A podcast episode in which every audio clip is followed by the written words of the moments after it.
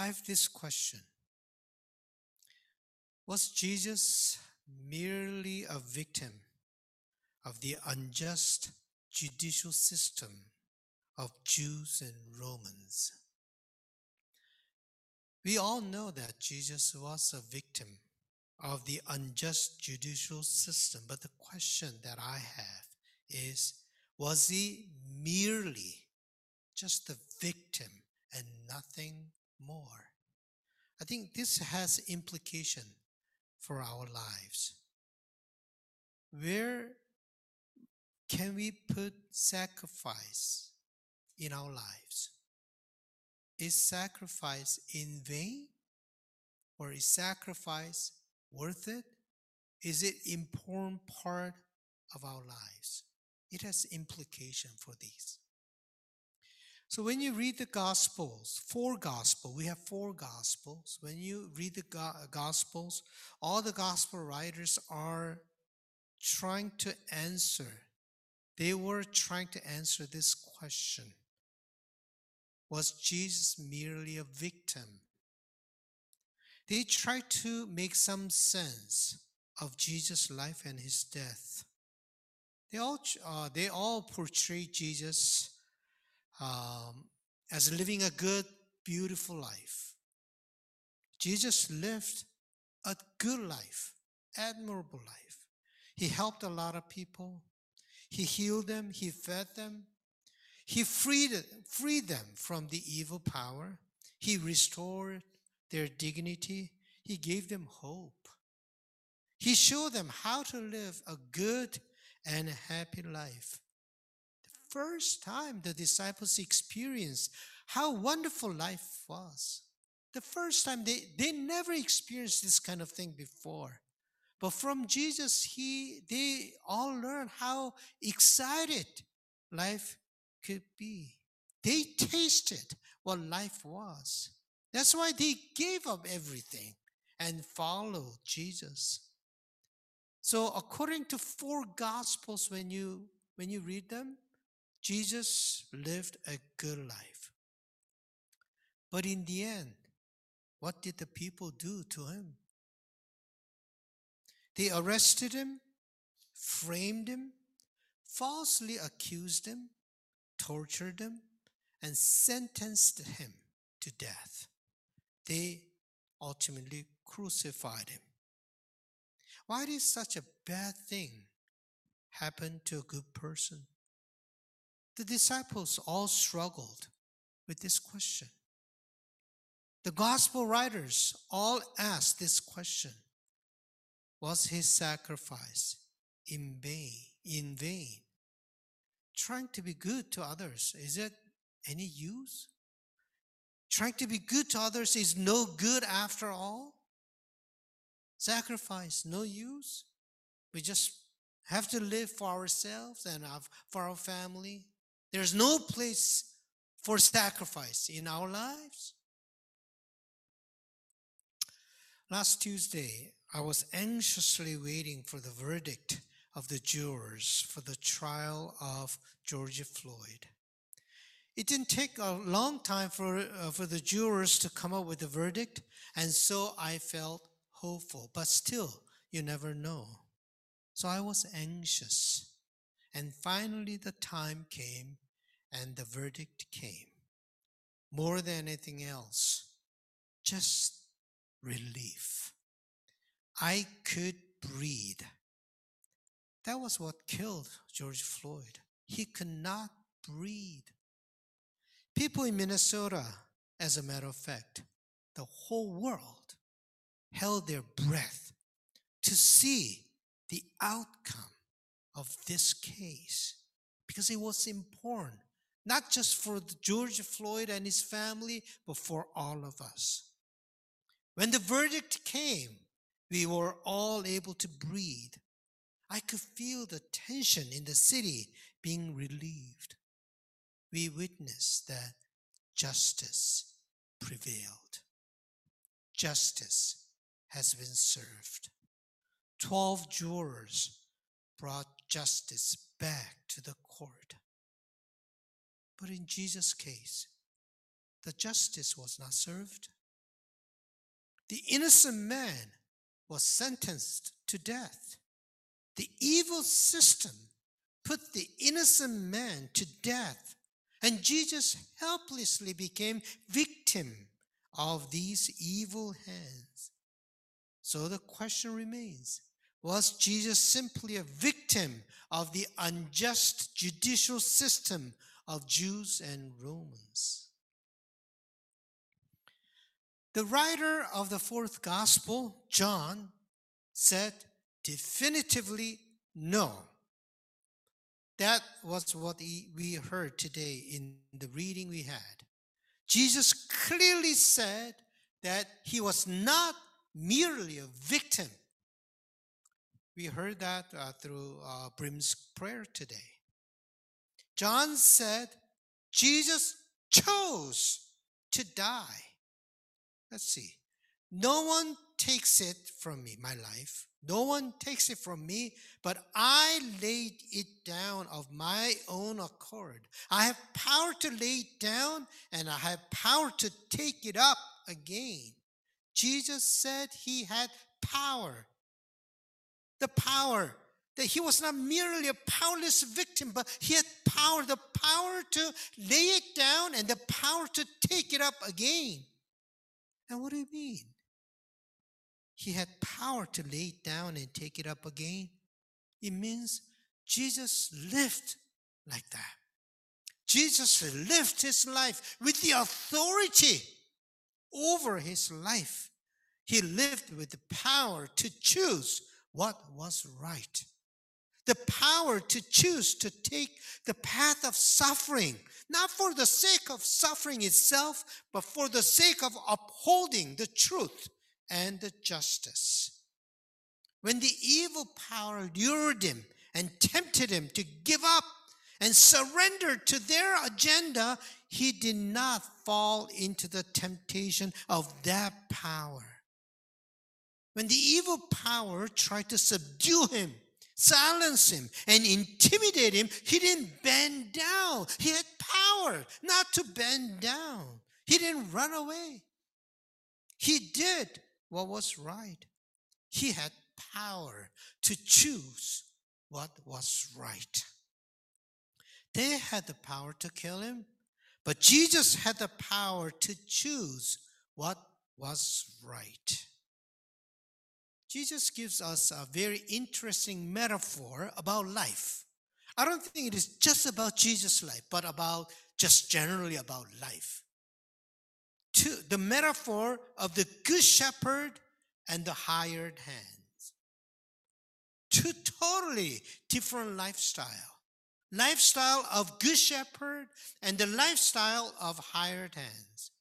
Let me read it for you. I am the good shepherd. The good shepherd lays down his life for the sheep. The hired hand, who is not the shepherd and does not own the sheep, sees the wolf coming and leaves the sheep and runs away, and the wolf snatches them and scatters them. The good shepherd lays down his life for what is good, what is right. The higher hand runs away. The higher hand runs away. The good shepherd does not give up when the troubles come. He does what he was supposed to do, taking care of the sheep. That was what he was. Uh, that is what shepherds do. The hired hands don't care about what they do. They care only about their safety, about themselves. They are filled with fear and they didn't do what they're supposed to do. They run away simply when the troubles come. Two different lifestyle. The lifestyle to go all the way and the lifestyle to give up in the middle of it.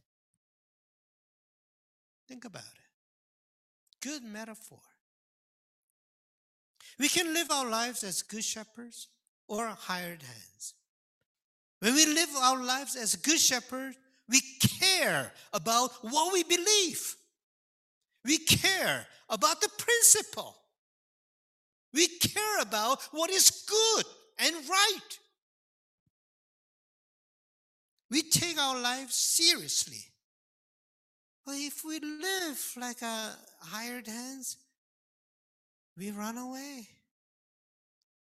When the difficulties come, we easily give up. Jesus is the good shepherd. He had the power to live out his beliefs. He had ownership of life. Hired hands don't have ownership. Jesus kept the truth. He fought the good fight. He did that for our sake to show us the good example of good life. He showed us how we ought to live. When Jesus said, Good shepherd, the word good is kalos uh, in Greek. Raymond Brown, New, New Testament scholar, said it means beautiful in the sense of an ideal or model of perfection. So, good meaning model. So, good shepherd is model shepherd. Jesus is our role model. We follow the good shepherd. We follow the beautiful example set by Jesus. Jesus chose to stand on the side of justice instead of bending down to the evil system. He didn't give up his beliefs for the sake of saving his physical life. He pursued something bigger than saving his physical life. He was a bigger person. He had principle. He had belief. God loved what Jesus did. This is what Jesus said. For this reason, the Father loves me, because I lay down my life in order to take it up again. You know, Jesus knew very well the value of sacrifice. He understood that very clearly the value of sacrifice. Jesus knew that God will never waste that sacrifice. He knew that that sacrifice is very precious. So God will never waste that sacrifice. It is too precious to be wasted away. God will use it to create life. God made our life that way. Life is created as the result of sacrifice. The good children are created by the sacrifice of good sacrifice of parents. Good society is created by the sacrifice of good leaders.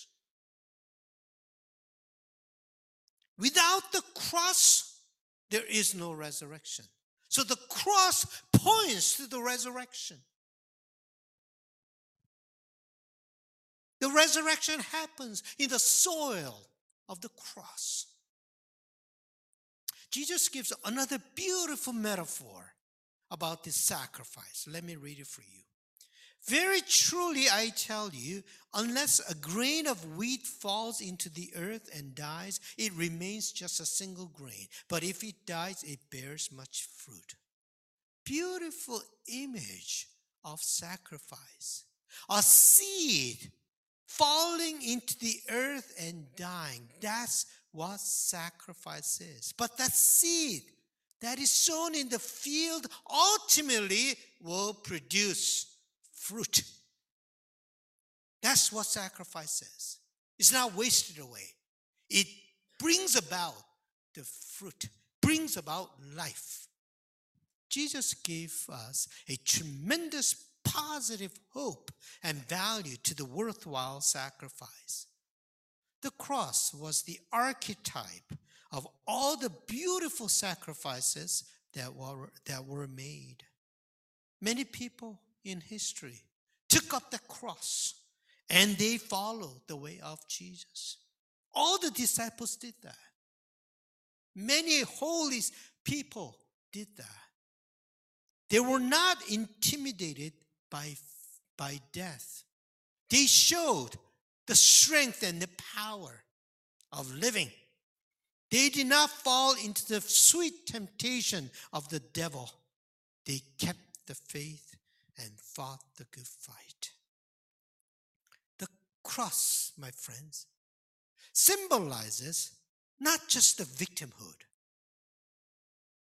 Cross does not symbolize just the victimhood. Cross symbolizes the courage and power of the people who pursue what was right, even though they may face trials, temptations, and unjust circumstances. Let us remember, always remember that the cross does not end at the cross. The cross ends at the resurrection. The cross points to the resurrection. Jesus' life and Jesus' sacrifice were not in vain. He wasn't merely a victim, he brought life and resurrection. We are the sheep who follow the model shepherd, the good shepherd. The good shepherd showed us the way. Jesus showed us the example of a good sacrifice does. As we live our lives, let us remember this good example. I don't like suffering. We don't like suffering. Nobody likes suffering. But when we choose doing what is right, many times suffering is accompanied. Then we will choose suffering, even though we may not like it. Without suffering, good life is not possible. Let us not be scared of suffering. Don't let the suffering scare you and deter you from doing what is right. That is more important. Doing what is right is more important. Suffering is a seed that produces endurance. And endurance produces character, and character produces hope. And this hope will never disappoint us. If you live like hired hands, life may be comfortable. Life may be comfortable, but you will never experience the joy of living for what is good, doing, living for what is good and right. You'll never experience the freedom of living for the truth. You'll never experience the empowerment that uplifts you. You want to experience the inspiration of life. There are so many injustices going on in the world. What happened in Minnesota courtroom was very rare. It was a very rare event. I hope that this case may not be forgotten, but may be remembered and used as a good example that always justice prevails. Sacrifice is not wasted. There are many people in the world who have been unjustly sacrificed, and their sacrifices will never be wasted. God will use them to become a seed where true, true justice blooms. Even though it may involve sacrifice, let us continuously pursue what is right and just. And let us be in solidarity with those who are unjustly treated wherever they may be. That life is blessed life. That life is true life. That life is worth living. That life is the essence of what life is. Then even this short time of our life will experience true living and will experience the resurrection of Jesus Christ. Let us sing together.